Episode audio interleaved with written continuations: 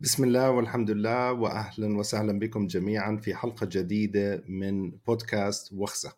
معنا ضيفتنا الدائمة دانيا عدوان أخصائية التغذية العلاجية وخبيرة السكري من النوع الأول.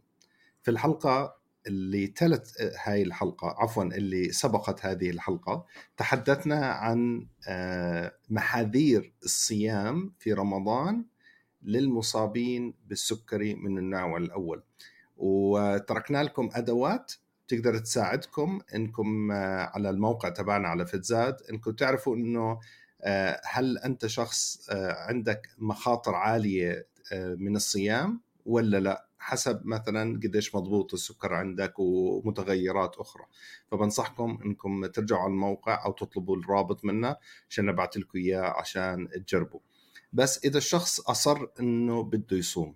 اليوم بدنا نحكي عن كيف يعني أحسن طريقة إن أنت آه، يعني آه، صيامك يكون بأقل مخاطر ممكنة فاهلا وسهلا دانيا ويعطيك العافية أهلا أحمد الله يعافيك آه.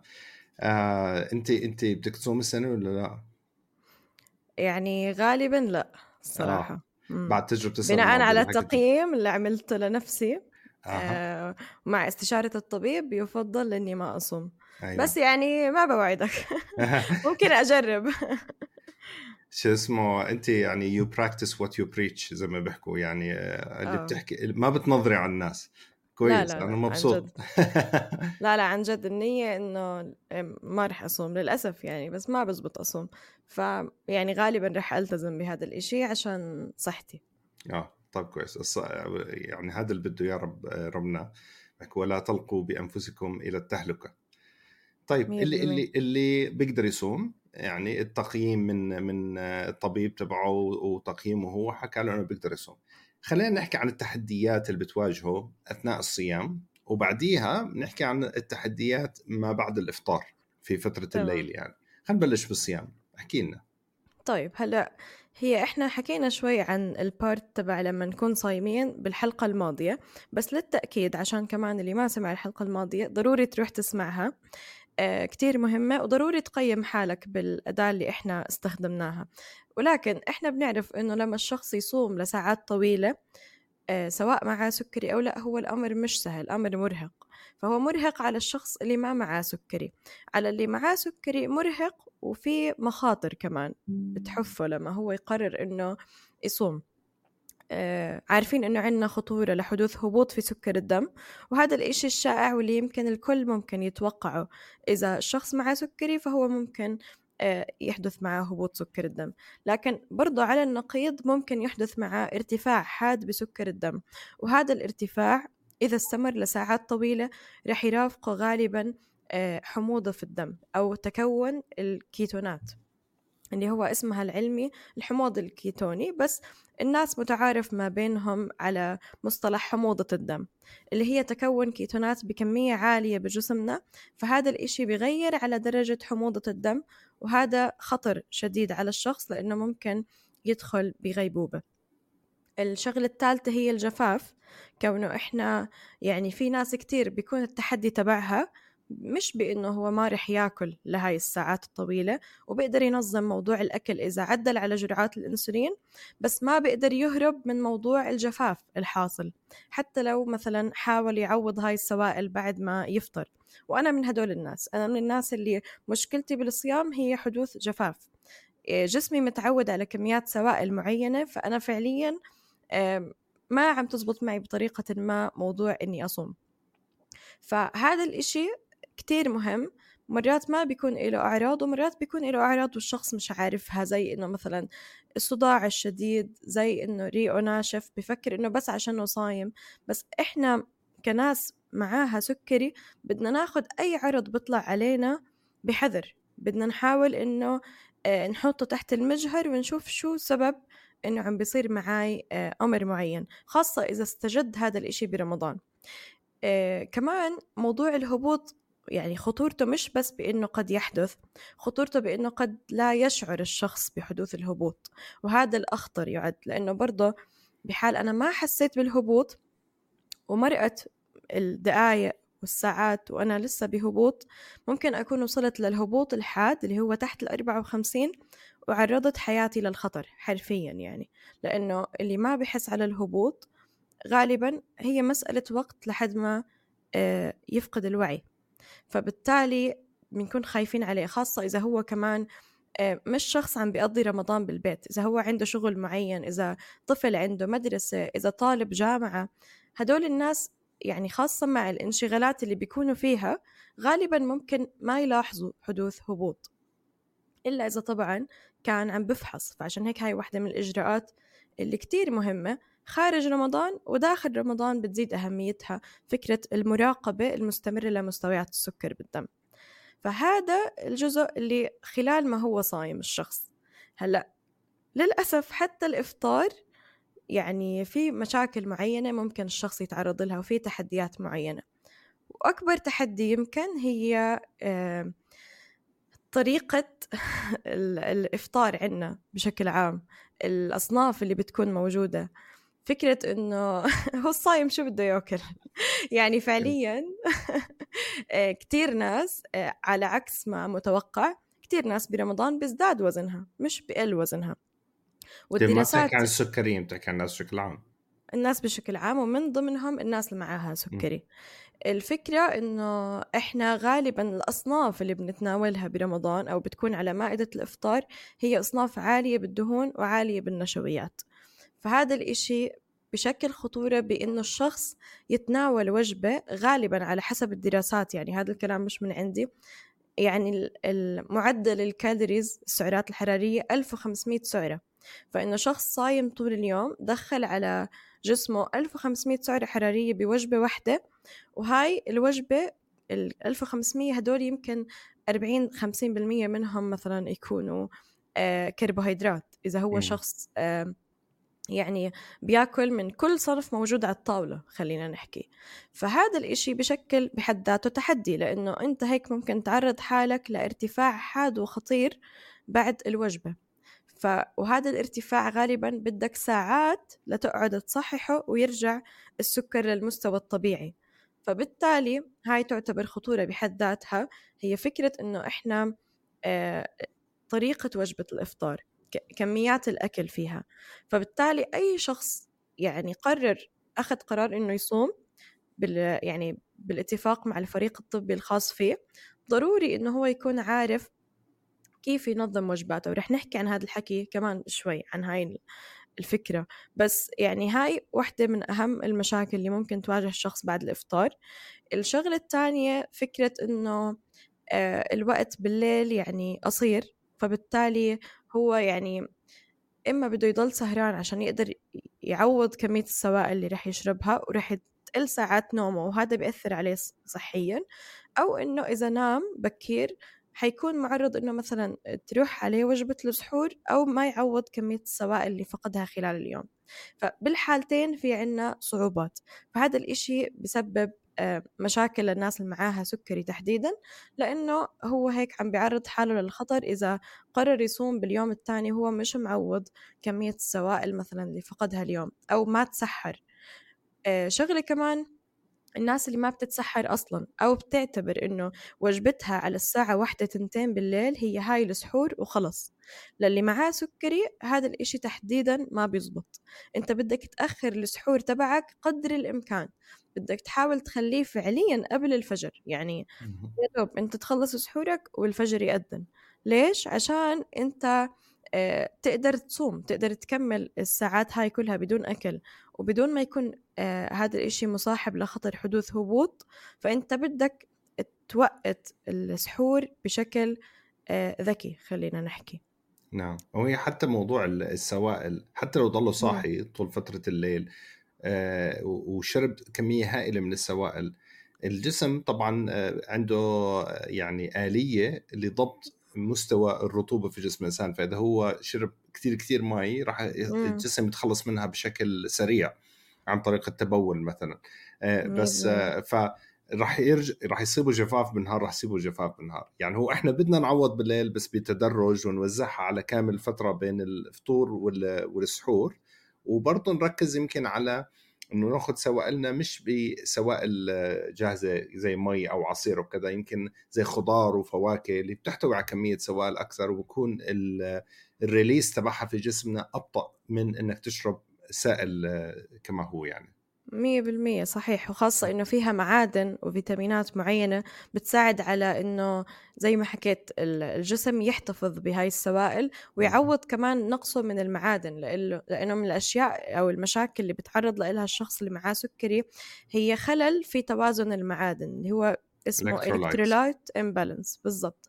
هذا الخلل هو يعني بيكون مرافق عادة لمشكلة الجفاف وتعويضه زي ما حكيت مرات المي ما بتكون كافية. وفي ناس بوصل لمرحلة إنهم يروحوا على الطوارئ وياخدوا ال IV fluid عشان يقدروا يسترجعوا كمية المعادن اللي خسروها. ف... فمشكلة الجفاف مشكلة شائعة جدا خاصة للناس اللي بتنسى تشرب مي وخاصة إنه إحنا هلأ صرنا بوقت إنه رمضان عم بيجي بالشتاء. هذا يمكن له إيجابيات من ناحية عدد ساعات الصيام بس له سلبيات من ناحية إنه مثلا الناس بتنسى تشرب مي كتير ناس يعني بينسوا يشربوا مي باليوم العادي. ففكرة إنه ما يلحق يعوض السوائل اللي فقدها هاي فكرة آه، شوي بتشكل خطورة عليه. برضو تغير نمط الحياة يعني قلة الحركة غالبا يعني برضو من خلال الدراسات اللي بتعتمد على المشاهدة يعني بيحاولوا يشوفوا الناس اللي عم بتصوم كيف نمط حياتها بيكون. فنمط الحياة برمضان الغالب عليه قلة الحركة مش العكس. واللي معاه سكري مطلوب منه برمضان وخارج رمضان إنه يكون في عنده نشاط بدني منتظم وموجود تقريبا 150 دقيقة بالأسبوع عبارة عن حركة. خلينا نحكي بغض النظر عن نوع هاي الحركة. بس يعني شو ما كان في رياضة هو بحبها يلتزم فيها ويمارسها هذا يعني بالنسبة له المفروض إيجابية. فبالتالي آه، نقص الحركة وقلة الحركة ممكن تساهم بإنه الارتفاعات تستمر لفترات أطول لأنه الجسم بيكون بحالة من مقاومة الأنسولين. برضو الجفاف بيعمل مقاومة الأنسولين على فكرة. يعني آه، موضوع الجفاف مشكلته مش فقط بس بإنه كمشكلة الجفاف بحد ذاتها مشكلته إنه كمان ما بنقدر إحنا يعني الأنسولين امتصاصه بيكون كتير أسوأ لما الشخص يكون بيعاني من الجفاف. كل ما كان الجسم مرطب بشكل أكبر كل ما كانت كفاءة الأنسولين أعلى فبالتالي بيشتغل بالوقت اللي متوقع إنه يشتغل فيه وينزل سكر الدم. بينما الشخص اللي بيعاني من الجفاف ممكن يتعرض لمشاكل إذا يعني مع الأنسولين. حتى لما ياخد أنسولين كتصحيح بلاقي إنه كتير الموضوع أبطأ. وكتير ناس بيلاحظوا هذا الإشي وهم صايمين.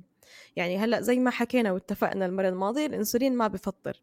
ففكرة إنك تاخذ إنسولين وإنت صايم لما يرتفع سكر الدم عندك هذا إشي مفروض تعمله بالعكس.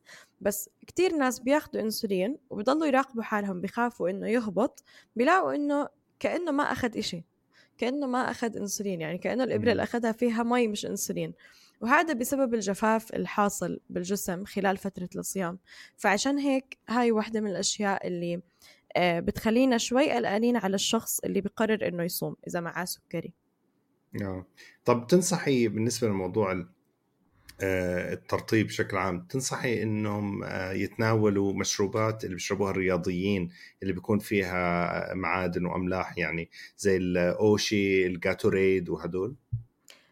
إذا ما فيها سكر آه. إذا فيها سكر آه، بتخلي المواضيع أصعب. بس آه هي من الأشياء اللي كتير ممتازة. بس فكرة احتوائها على كمية عالية من السكر إذا ما كانت sugar free بتخلي آه يعني بتخليه عرضة لحدوث ارتفاع بعد ما يأخذها. أيوه. وفي آه، رياضيين مثلا برضه في عندهم توصيات إنه مثلا مع لتر المي يحط نص معلقة صغيرة ملح. يعني هو طبعا هذا راح يعطيه الصوديوم اللي بيحتاجه بس ما راح يعطيه بوتاسيوم وشغلات تانية ممكن يكون بحاجة نعوضها. بس برضه شوية ملح تضيفها للمي بتساعد الشخص يشرب مي أكثر يعني عشان هيك عشان يشجع الرياضيين خصوصا بفصل الشتاء إنه يشرب مي أكثر يعني. آه قد تكون فكرة جيدة فعلا. نعم. و... هلأ بسيره الترطيب كمان. في اكتشفت شغلة حلوة ما كنت أعرف موجودة بالحياة. هيك آه، علبة صغيرة قطرات بتحطها مع المي بتنكهها بتعطيها نكهة نكهة رمان نكهة فراولة نكهة تفاح اللي بدك إياه يعني. في الناس هدول اللي ما بيحبوا يشربوا مي بتساعدهم إنهم يستسيغوها ويشربوا أكثر يعني.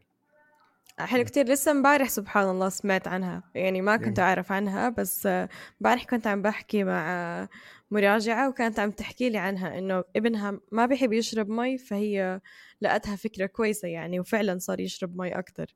آه كويس. أنا الحمد لله ما عنديش مشكلة. أنا بحب المي طعم المي وأنا. اللي هم اللي ملوش طعم.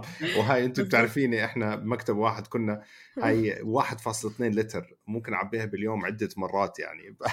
دائما جنبي. بالضبط 100% آه. لا وأنا كمان ما عندي مشاكل مع المي بس الأغلب عنده مشاكل مع المي للأسف. للأسف. آه بنسوا. الناس. تنسى تشرب مي يعني. مش. جزء من حياتها يعني. هلأ مشكلة كمان بالإفطار إحنا ركزنا على فكرة كمية الكربوهيدرات اللي فيه لأ كمان كمية الدهون اللي فيه. كبة. مقلية وسمبوسك و... سمبوسة ولا سمبوسك؟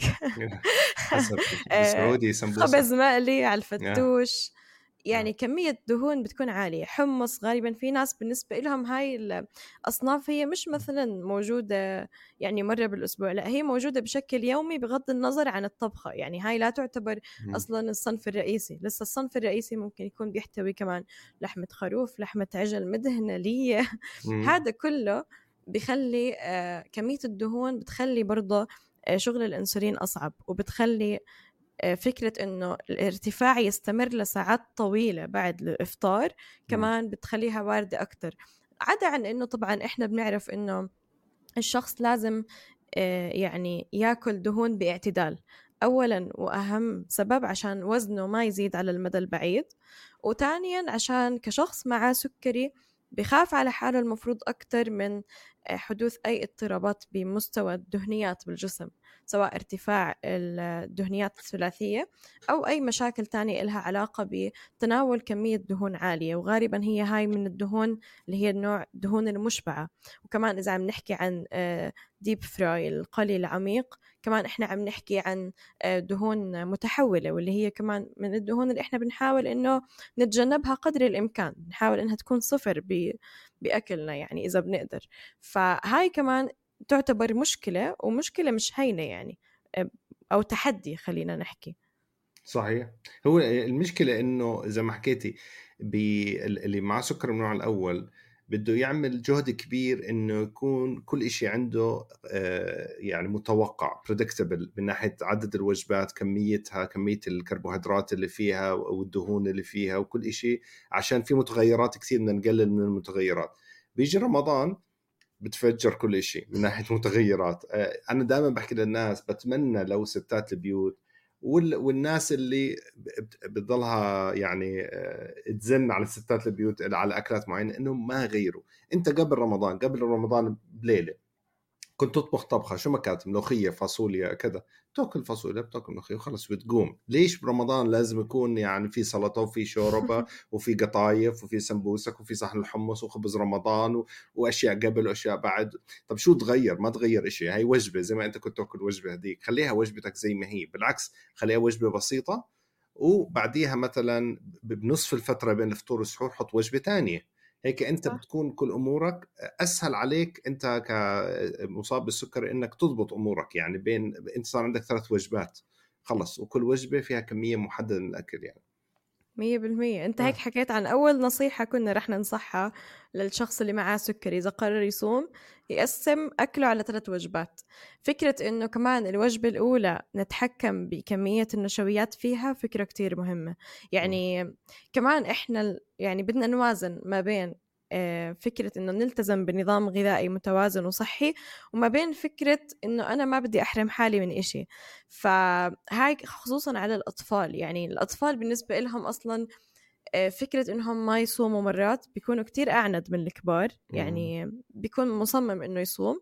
وكمان لما يفطر بده ياكل من الأصناف اللي موجودة. وصراحة كطفل يعني بتحس إنه حقه يعني يستمتع أنا بحياته. أنا بقدرش شو ما حطيت قدامي لازم آكل منه. كيف طفل بالضبط. ففعليا يعني جد فكرة إنه إحنا كبيت نتعامل مع الموضوع إنه زي ما حكيت أنت نحاول إنه نقلل من الأصناف اللي موجودة على طاولة أو مائدة الإفطار هذا الإشي بيساعد الطفل من غير ما هو يكون عم بيحط مجهود زيادة إنه مثلا يمنع حاله يعني فهو بيساعد الأم وبيساعد الطفل لأنه الأم كتير بتتغلب مع الطفل برمضان بفكرة إنه تحدده بالأصناف اللي بده يتناولها ففكرة إنه إحنا نكون يعني أذكياء عندنا صنف رئيسي وعندنا سلطة تكون أساسي موجودة وممكن بس مثلا صنف ثالث ومش بالضرورة يكون موجود كل يوم. هذا الإشي بيساعد إنه ينتظم الأكل. وفكرة إنه آه، ما يكون في أكل كل شوي برمضان هاي فكرة كتير مهمة. يعني خصوصا للناس اللي معاها سكري. فكرة ال snacking مش فكرة جيدة بشكل عام للي معاه سكري سواء نوع أول أو نوع تاني على فكرة. بس آه، برمضان تحديدا ما بدنا إنه الأكل يكون كل شوي. لو نظمناهم زي ما حكيت على ثلاث وجبات كتير أحسن. يعني وجبة الإفطار وجبة السحور وجبة بينهم. يعني تكون بمنتصف الليل ممكن تكون بعد صلاة التراويح لأنه أصلا صلاة التراويح من الأشياء اللي ينصح فيها للي معاهم سكري لأنها تعتبر كنوع من النشاط البدني اللي ممكن الشخص يعمله. فهي أنت عم بتمارس إشي روحاني بحسن نفسيتك وبنفس الوقت بحركك لأنه صلاة التراويح عدد ركعاتها شوي أكثر من الفروض. فبالتالي أنت هيك بتكسب إنه أنت عملت نشاط بدني مثلا مدته 20 دقيقة. ممكن برضه إذا المسجد قريب تروح على المسجد مشي وترجع مشي. أنت هيك زدت كمية آه، النشاط البدني أو الساعات اللي أنت عم تقضيها وأنت في حركة بجسمك هذا بدعم آه، فكرة إنه الإنسولين يشتغل أحسن لأنه برضه النشاط البدني له علاقة بحساسية الإنسولين بالجسم. آه مهم كثير بس عشان تقدر تقوم تصلي التراويح لازم تكون وجبتك على الفطور خفيفه آه يعني آه ما ما تثقل عشان تقدر تقوم تصلي أو توصل الجامع وما تتكاسل صح. ولا تخفى. وشغلة ثانية عن جد أحكي لست الحبايب بدك تروح تصلي التراويح تخفف الثوم اللي بالفتوش. الله يرضى عليك. مش مستحملينك إحنا. 100% هاي من وصايا الرسول صلى الله عليه وسلم. يعني جد إذا بدك تروح المسجد ما تأكل بصل وتوم كثير آه. صح. بعدين أنا هو أحسن شيء للي بحب يلعب جيم بعد الفطور. أنا بحس هيك وجبة خفيفة على الفطور ما يكون فيها كثير كربوهيدرات معقدة اللي بهمه الأداء الرياضي. اللي إمم. بيهمه الاداء عشان راح يصير عندك ثقل ويصير صعب عليك إنك تلعب تروح تصلي التراويح بعدين مباشرة على الجيم ساعة زمن ترجع بكون الساعة مثلا 11 حسب توقيت البلد مثلا الفطور وكذا هلأ أنت خلص صرت primed هلأ بدك وجبة فيها بروتين صح وكذا بتأكل لك إمم. الوجبة الكويسة وبضل عندك وجبة الفطور. هيك توزع البروتين intake وهذا مهم برضه الناس تفكر بس للرياضيين برضه مهم للناس العاديين. إحنا إذا إحنا بدنا to maximize ال muscle protein synthesis يعني البناء العضلي في جسمه آه، مش غلط. يعني فكرة كويسة إنك توزع بروتيناتك. أصلا عشان تقدر تجيب protein target رياضي أو غير رياضي يمكن أنت شو بدك تاكل على وجبة الفطور؟ 30 40 جرام بروتين. وهاي الوجبة اللي حكينا بالنص يمكن تأكل لك مثلا 30 جرام بروتين. هاي صرنا 70 maximum لسه. يعني لأي شاب قليل لأي بنت قليل. لسه على آه. السحور بدنا ناكل كمان يمكن 40 مثلا. تنوصل ها شيء معقول. وبرضه يا دوب ما راح يكون زي قبل رمضان يعني. هاي هلا هاي المشكلة لما يكون كمان الشخص قبل رمضان ما بيجيب احتياجاته من البروتين. يعني للأسف آه خاصة الصبايا دايما بتشوف كيف عندنا المراجعات بتغلبوا بموضوع البروتين بالبداية. لأنه مش متعودين على هذا الإشي مش متعودين إحنا إنه ناكل كمية بروتين آه، جيدة على الوجبة وإنها تكون هي خلينا نحكي آه، من الأشياء اللي بتساهم إنك تشبع. إحنا كتير ناس بتحب تشبع من الرز والخبز وهذا على فكرة إشي صعب يعني للناس اللي معاهم سكري إنه يضل ماشي بهاي العادة إنه أنا صحني الأكل عبارة عن جبل رز وشوي قطعة صغيرة لحمة أو دجاج وشوية خضار. لا الموضوع المفروض يكون العكس. حتى يعني بالدراسات عملوا إشي اسمه رمضان plate اللي هو الصحن الرمضاني للشخص اللي معاه سكري كيف لازم يكون. زي ما حكيت هو لازم مثلا يبدأ فطوره أو يكسر صيامه بمي آه، كاسة لكاستين على حسب قد إيه هو عطشان ويأكل تمرة لثلاث تمرات حسب حجم التمرة. التمرة كتير كويسة لأنها بتساعد آه، إنه ترفع سكر الدم شوي وبنفس الوقت بتساعد إنه يعني يكون أكل مصدر هيك فيه طاقة سريعة يعني. ممكن مثلا فكرة كويسة إنه يروح يصلي المغرب وبعدين يرجع يقعد ياكل ولما يجي ياكل زي ما حكيت ما تكون وجبته كتير كبيرة عشان ما يرتفع عنده سكر الدم وعشان يكون عنده طاقة يعمل أي نشاط بدني. فممكن هي بدل ما إحنا ناكل وجبة واحدة كبيرة على الإفطار لا إحنا نقسمها مثلا لوجبتين نصها على وقت الإفطار ونصها بعد التراويح زي ما أنت حكيت. فهذا الإشي بيساعد إنه ننظم مستويات السكر بالدم بيساعد إنه نتمرن من غير ما نحس إنه إحنا مكسلين. بخليك يعني أنت حتى مش ما عندك هذا الشعور بالتقل طول الوقت إنه أنت جد متضايق. عن جد كتير ناس خاصة اللي عندهم قولون كتير بتضايقوا برمضان لأنه هو بياكل وجبة واحدة كبيرة وبياكل بسرعة كمان. غالبا الشخص الصايم بياكل أسرع من الشخص ال... يعني أو أسرع من المعتاد تبعه لو هو مش صايم. فالأكل بسرعة برضه بيخليك تاكل كميات أكبر. فهو فكرة إنه الأوفر إيتنج جاي مش بس من موضوع أصناف الأكل اللي كتير الموجودة اللي, اللي الواحد بيكون خلص مشتهي يجرب كل واحدة فيها لأ كمان الأكل بسرعة بيأثر. فبالتالي أنت يعني حتى ما انتبهت لإشارات الجوع والشبع. اللي أعطاك إياها جسمك. واصلا بنعرف انه جسمنا بده تقريبا ثلث ساعة لنص ساعة ليعطينا هذا هاي الإشارات. فأنت لو كنت عم تتدرج بإنك شربت مي أكلت تمرة صليت بعدين قعدت تاكل يمكن رح تكون أبطأ ورح تعرف تاكل بشكل متوازن أكتر. ضروري إنه يكون في كمية بروتين جيدة يعني خاصة آه، دجاج سمك اللي هي كمية الدهون فيها أقل. آه، يعني مثلا 150 جرام. هذا لكتير ناس مثلا 150 جرام اللي هي تعتبر يمكن ال average أصلا. في ناس بيحتاجوا أكثر من هيك كمية بروتين. إنه خلينا بنحكي إذا بدنا نحكي عن وزن الدجاج أو السمك.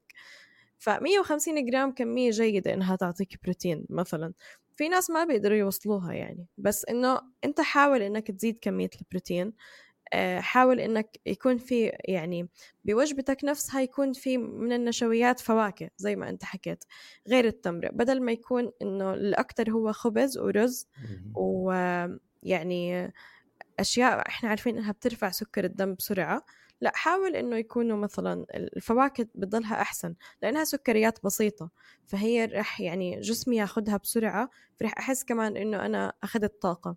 وبرضه يكون في عنا آه، خضار يعني تقريبا آه، كوب لكوبين إذا بدنا نحكي بالأكواب بس يعني آه، اللي هو يكون فيه خضار بالوجبة. يعني شو ما كان هذا الخضار أو شو هي شو ما كانت الطريقة سواء إحنا طابخين يخني فيه خضار هذا الإشي كويس. أو إنه في صحن سلطة جنب الأكل أو إنه في شوربة وهاي الشوربة فيها خضار مقطعة. الشوربة من الأشياء اللي جدا ممتازة خاصة إذا بنبدأ فيها لأنها رح تعطينا شعور بالشبع وكمان إحنا عم نسترجع السوائل. فبالتالي ما أخذنا إشي كمية الكالوريز تبعته عالية. طبعا إحنا هون عم نحكي تحديدا عن شوربات الخضار مش عن الشوربة اللي فيها كريمة لأنه هاي ممكن فيها دهون أكتر بتعطش أكتر رح تصعب عليك مهمة آه، تنظيم جرعات الإنسولين زي ما حكينا لأنه الأكل رح يكون أصلا يعني اوريدي غير الشوربة الأكل الثاني هو عالي بالدهون نوعا ما. فأنت بدك الشوربة تكون هي مصدر قليل للسعرات بيحتوي خضار بيحتوي مثلا ممكن شوية حبوب. في ناس بحطوا فريكة كويسة الفريكة. ممكن بس أنت إذا بدك تأكل فريكة مثلا تكون عارف إنه تحسب كربوهيدرات. طبعا هذا إشي جدا مهم برمضان وبرا رمضان إنه أنا مثلا أكلت شوربة فريكة أو شوربة عدس. طب أنا لازم أكون عارف إنه بدي أقلل الخبز أو الرز من الوجبة الرئيسية أو من الطبق الرئيسي. فأنت كل ما حاولت تعتدل بكمية النشويات كل ما زبطت معك إدارة السكري آه، خلال ساعات الإفطار أكتر. صح ذكرتيني إحنا في شغلة الحمد لله بنجيبها دائما بالسوبر ماركت بتلاقي بالفريزرات كيس خضار مشكل جاهز. مم. فيه بطاطا آه. وبروكلي وجزر وكثير شغلات وب... يعني جاهز زي ما هو بتحطه بالمي مع شوية آه، ملح ونتفه زيت وكذا بتعمل شوربة خلال عشر دقائق وبتكون جاهزة وكيس خضار. 100% بالضبط. هاي جبت لك cup يعني من الخضار. صح. و cup ثاني سهل من السلطة أو من من الأكلة نفسها يعني. آه بس شهيتيني بشوربة حرير كان شوربة حرير المغربية؟ آه. يا الله ما اسكاها ملغومة بس هي يعني فيها كثير مكونات. آه بالضبط. هتحسبها بالضبط. آه. طيب. طيب. هاي حكينا عن الفطور وحكينا عن الوجبة آه، اللي بعد الجيم. خلينا نحكي أكثر عن السحور. نصائحك لوجبة السحور. طيب زي ما حكينا أهم نصيحة أخر السحور قدر الإمكان. يعني نام وإصحى تسحر. مش مش تتسحر وتنام آه، بكير. يعني آه، سحور ساعة واحدة ثنتين لشخص معاه سكري بياخد إنسولين ما بيزبط. فأول وأهم نصيحة إنك أنت تتسحر متأخر قدر الإمكان. تاني شغلة إنه السحور برضه ما يكون كتير تقيل بحيث إنك أنت ما تعرف ترجع تنام. وبنفس الوقت ما يكون جدا خفيف. يعني وجبة السحور لازم تكون متكاملة زيها زي وجبة الإفطار. فيها بروتين فيها ألياف وفيها كربوهيدرات. يعني حتى دايما إذا إحنا بدنا نوزع الكربوهيدرات بشكل آه، ما يعني ما يرفع سكر الدم كتير وبنفس الوقت نضمن إنه ما ينزل خلال فترة الصيام المفروض إحنا نكون عم بنوزعه خلينا نحكي بشكل متساوي على الثلاث وجبات اللي حكينا عنهم. فوجبة السحور لازم يكون فيها كربوهيدرات. وإذا أصلا إحنا بدنا إن الناس اللي معرضين أكتر للهبوط خلال الصيام بدنا شوي نتحيز إنه تكون وجبة السحور فيها كربوهيدرات أكتر. فإحنا بنحاول إنه نخليها متوازنة بس آه، يعني ضروري إنه يكون فيها كربوهيدرات عشان ما نتعرض للهبوط خاصة إذا إحنا رح ناخذ إنسولين مع السحور. برضه لا تعد فكرة جيدة في ناس بيفكروا إنه نتسحر بدون ما ناخذ إنسولين فنتسحر إشي مثلا خضار وبروتين وخلص. هاي الفكرة سيئة لأنه أنت رح تقلل كمية الأنسولين اللي عم تاخدها فأنت ممكن تعرض حالك لارتفاعات خلال اليوم. وثانيا لأنه مرات لما ناخد وجبة فيها بروتين من غير كربوهيدرات بنكون عرضة إنه هذا البروتين يرفع لنا سكر الدم بعد أربع خمس ساعات. بالإضافة برضه بضل في احتمال عند بعض الناس إنه يحدث هبوط حتى لو ما أخذ أنسولين. بس كونه ما أخذ كربوهيدرات لفترة كتير طويلة إنه ما أخذ على السحور فهذا الإشي ممكن يعرضه للهبوط للارتفاع لكتير مشاكل خلال فترة الصيام. هلأ السحور حلو إنه نركز فيه برضو على الفواكه. يعني من من السحورات اللطيفة موضوع الناس اللي بياكلوا بطيخ وجبنة. أولا هو منعش ثانيا خفيف. آه، أنت عملت زي ميكس ما بين البروتين الجبنة فيها بروتين وشوية دهون وكمان آه، البطيخ اللي هي فيها كربوهيدرات ومي. فهذا الإشي كويس. ممكن إنه السحور يكون مثلا جبنة وبطيخ إذا موسمها وجنبهم كمان صحن خضار. ممكن مثلا يكون سندويشة بس هاي السندويشة نتأكد إنه آه، يعني مثلا ما تتعدى رغيف خبز يكون فيه كمية بروتين كافية. آه، إحنا دايما الناس بيفكروا إنه سندويشة لبنة هيك لحسة لبنة إنه هاي أنا أكلت بروتين اللبنة ما فيها بروتين يا جماعة فبدك مصدر بروتين فيها مش كثير قصدك يعني مش آه. كثير يعني لا تعتبر نعم. مصدر رئيسي للبروتين نعم. مثلا لبنة وتركي هيك ممكن آه تمام أحسن ممكن إنه يعني سندويشة وجنبها برضه صحن خضار. برضه طبعا بدك تفكر زيك زي أي حدا تاني بإنك ما تاخد أشياء بتعطش. يعني أي شيء برضه فيه تومة وبصل ما بيزبط على السحور لأنه أنت حتضل عطشان طول اليوم. فبدك تفكر طبعا بإنك آه، تبتعد عن هاي الأشياء. البقوليات من الخيرات اللي جدا كويسة على السحور لأنه على السحور بدنا كربوهيدرات معقدة. يعني بدنا إشي امتصاصه يكون بطيء يشبعنا فالبقوليات فيها ألياف وفيها بروتين بتشبع وما بترفع سكر الدم إنه فورا ما بتعمل البيك أو الارتفاع الحاد اللي إحنا حكينا عنه بحلقات سابقة فالبقوليات برضو خيار جيد على السحور والبيض آه. طبعا آه. البيض كتير ممتاز أنا البيض بحبه بحبه كثير واكتشفت هاي الشغلة إنه البيض البارد المسلوق مش كثير سيء زي ما توقعت أنا توقعت يكون مزنخ وما بتاكل بالعكس اكتشفت إنه لطيف بس ما تسلقه كثير أنا يعني أوكي. يعني بسلقه 18 دقيقة من لما يكون بارد بحيث يكون لسه الأبيض طري شوي واللي من جوا هيك فيه شوية لون برتقالي بس بكون ناشف يعني ما فيش خطر من السلمونيلا. آه آه بس لك كمية من البيض مثلا 15 بيضة. وبحطهم بال... بت... بقشرهم وجاهزين وبحطهم بالثلاجه بصير بستخدم البيض زي مدعم للبروتين والقيمة الغذائية مع الوجبات. فبرمضان ممتاز يعني تعملها هيك بيقعد بالثلاجه خمس أيام. مثلا على السحور مش عارف شو تاكل البروتين. لو أكلت بيضة أو بيضتين مع شوية جبنة مثلا ممتاز. أو بدل البيض تفتح لك علبه تونه أو آه، لبن وتركي زي ما حكيتي. أو آه، آه، شو اسمه علبة فول. ممتاز. بالضبط. آه كثير كويس. فاصوليا بيضاء فاصوليا حمراء آه يعني شغلات زي هيك ممتازة خيارات كثير كويسة للبروتين. ودائما دائما لازم فواكه طبعا على طبعا. بتشبعك طبعا كمان آه. الحليب ومشتقاته اللبن كتير كويس يعني لبن مع فواكه وخضار هذا برضه يعتبر سحور كويس. آه ممكن مرات حتى المكملات البروتين يعني البروتين شيك من الأشياء اللي ممكن تساعدك برمضان ما عندك وقت إنك تزيد كمية البروتين بأكلك. هلأ في ناس كتير بفكروا إنه آه كمية البروتين العالية بتأثر على الكلى.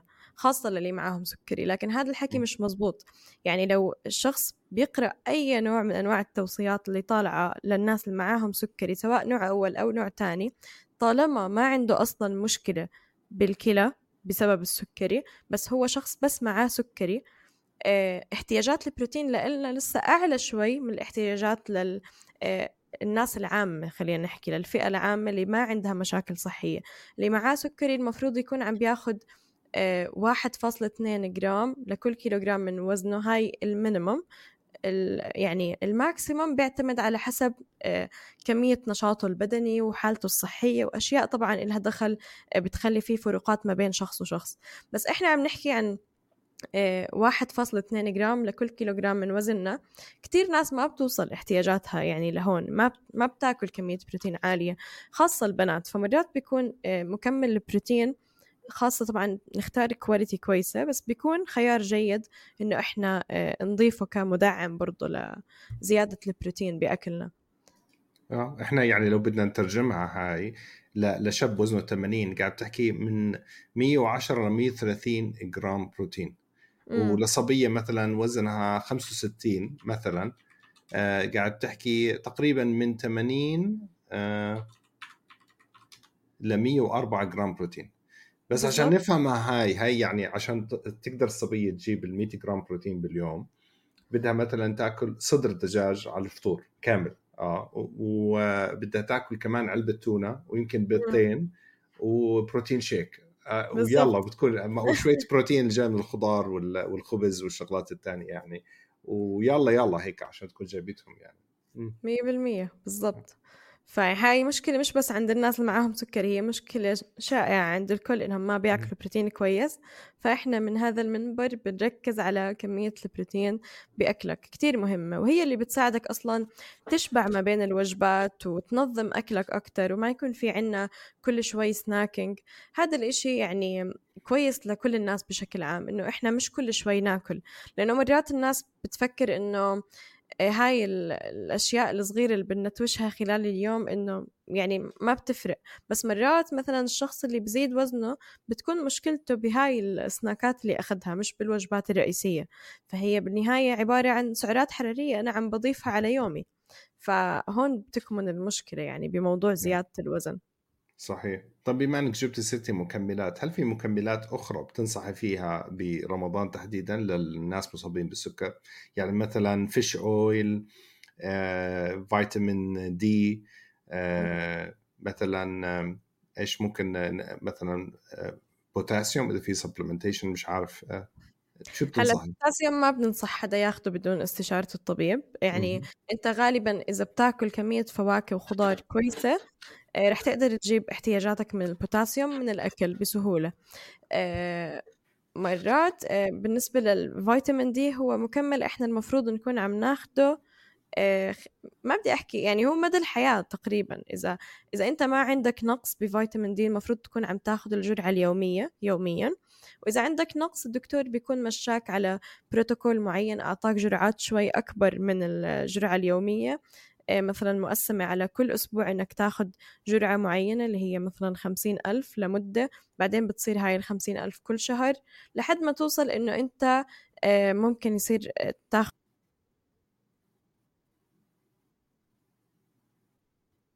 نعم.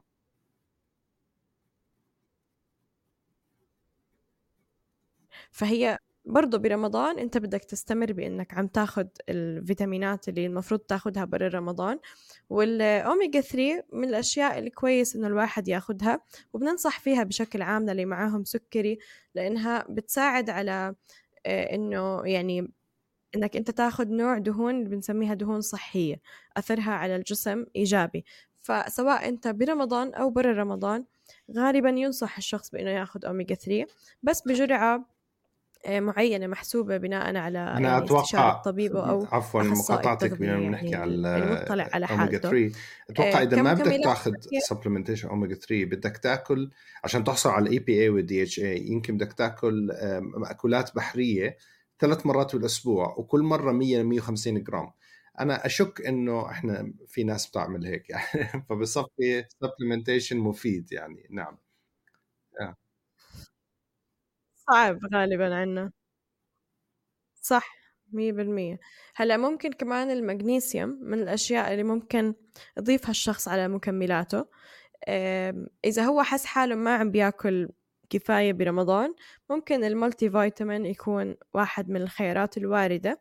بس بشكل عام إحنا دائما بنفضل إنه الشخص يحاول يجيب احتياجاته من أكله بعد هيك إذا ما جابها من الأكل إنه يشوف المكملات. بس فيتامين دي استثناء لأنه إحنا بنعرف إنه مش موجود بالأكل والمفروض ناخده من أشعة الشمس. وكتير في مشاكل على قديش أنت قادر تاخد كفايتك من فيتامين دي من الشمس. لأنه إذا إحنا هلأ قاعدين الشباك الأزاز تبعه عم بمنع إني أنا آخذ مثلا فيتامين دي من الشمس وأمور تانية كتير منها الملابس وواقي الشمس هاي كلها بتمنعنا إنه إحنا ناخذ كفايتنا فعشان هيك يعني فيتامين دي كسبلمنت من الأشياء اللي واردة لأغلب فئات المجتمع إنه المفروض ياخذوها نعم. خاصة نعم. الإناث طيب. كمان عشان يتجنبوا مشكلة هشاشة العظام على المدى البعيد أتوقع أهم شيء نحكي فيه هلأ بالأخير موضوع الأنسولين كيف ضبط الانسولين بالليل وبالنهار يعني؟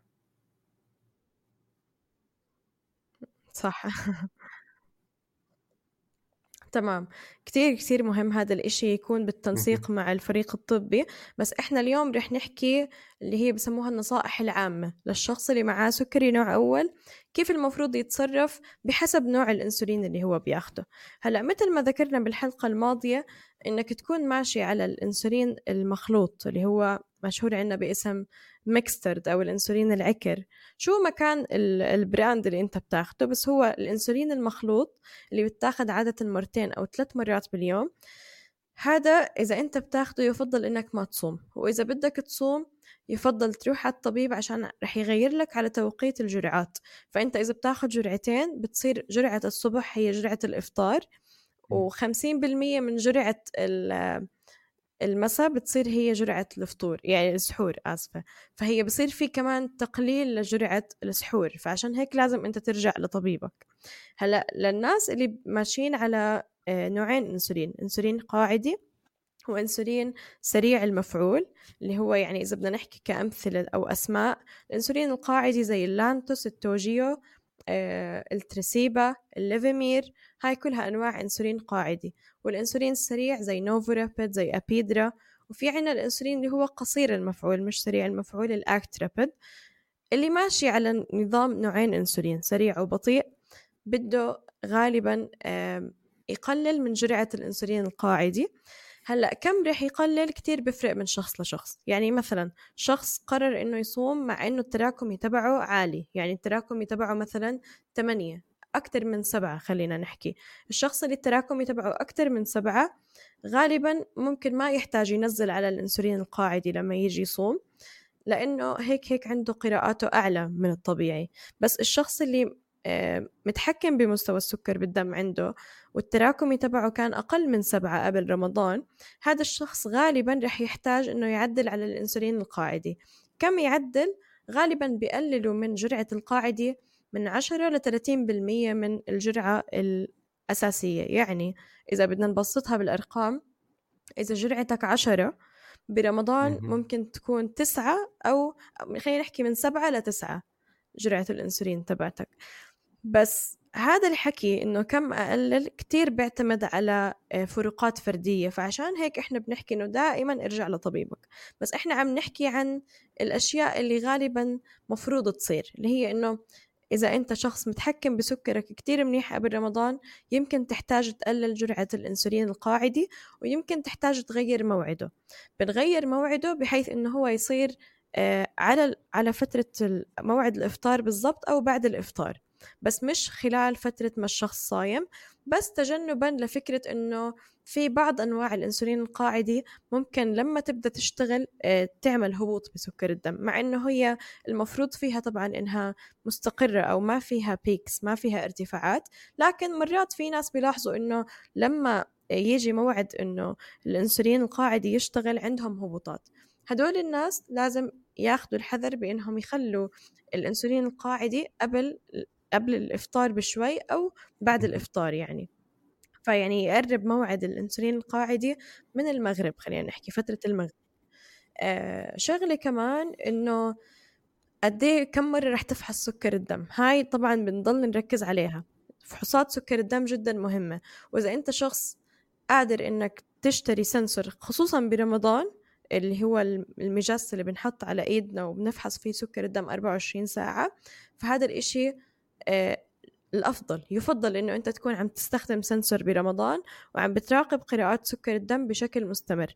عشان بمجرد ما تحس بإنه في خلل معين أنت تعبان أنت عندك هبوط عندك ارتفاع بدك تكسر صيامك حتى لو آه، مقرر إنك تصوم لأنه طبعا الصحة هي الأولوية هون. فالسنسور إشي يفضل يكون موجود. إذا ما في قدرة على توفير سنسور بدنا نفحص سبع مرات باليوم. هدول السبع مرات قبل وجبة السحور لما يصحى من النوم قبل آه، وجبة الإفطار وبمنتصف اليوم حتى يعني. آه، بده يفحص مرتين بعد هلا بعد ما يصحى من النوم بعدين بنص يومه يعني تقريبا بعد العصر بعدين قبل الإفطار وبعد الإفطار بساعتين والسابعة هي بأي وقت خلال اليوم سواء وأنت مفطر أو صايم لما تحس بأي أعراض غريبة أو لما تحس إنك آه، قد يكون معك هبوط أو ارتفاع. لا تحدد لحالك بناء على يعني إيش أنت إحساسك بحكي لك. لا لازم تفحص وتشوف إذا عندك هبوط أو ارتفاع. هلأ الفحص بيأدينا لنقطة ثالثة اللي هي متى تكسر صيامك. الشخص اللي معاه سكري نوع أول لازم يكسر صيامه. إذا سكر الدم نزل عن 70 أو إذا ارتفع عن 300 أو إذا حس بإنه تعبان. إذا حس إنه تعبان ومش قادر حتى لو ما في آه يعني خلينا نحكي لخبطة بسكر الدم مفروض إنه يكسر صيامه. من الأشياء اللي بتساعد كمان الناس اللي معاها سكري نوع أول نفسيا وجسديا هي إنه يجرب يصوم قبل رمضان. ليش؟ لأنه أنت بس تختبر قدرتك قبل رمضان يمكن غالبا حيكون أسهل آه، تقنع حالك إنك ما تصوم أو تصوم بناء على النتيجة اللي أنت اختبرتها. فهاي التغييرات ممكن أنت تبدأ تعملها مثلا قبل شهر من رمضان. تجرب تغير على آه، إنسولينك ومواعيده وتجرب تصوم يوم أو يومين وتشوف هدول زي التجربة قبل رمضان. تخبر فيها طبيبك إنه أنا جربت أصوم وهاي هي كانت النتائج تبعتي. هل بزبط إني أصوم برمضان أو لأ؟ إذا الدكتور قال لك لا يفضل إنك تلتزم باللي حكى لك إياه. إذا الدكتور قال لك صوم بحذر ساعتها بدك تتبع النصائح اللي إحنا عم نحكي عنها من أول الحلقة.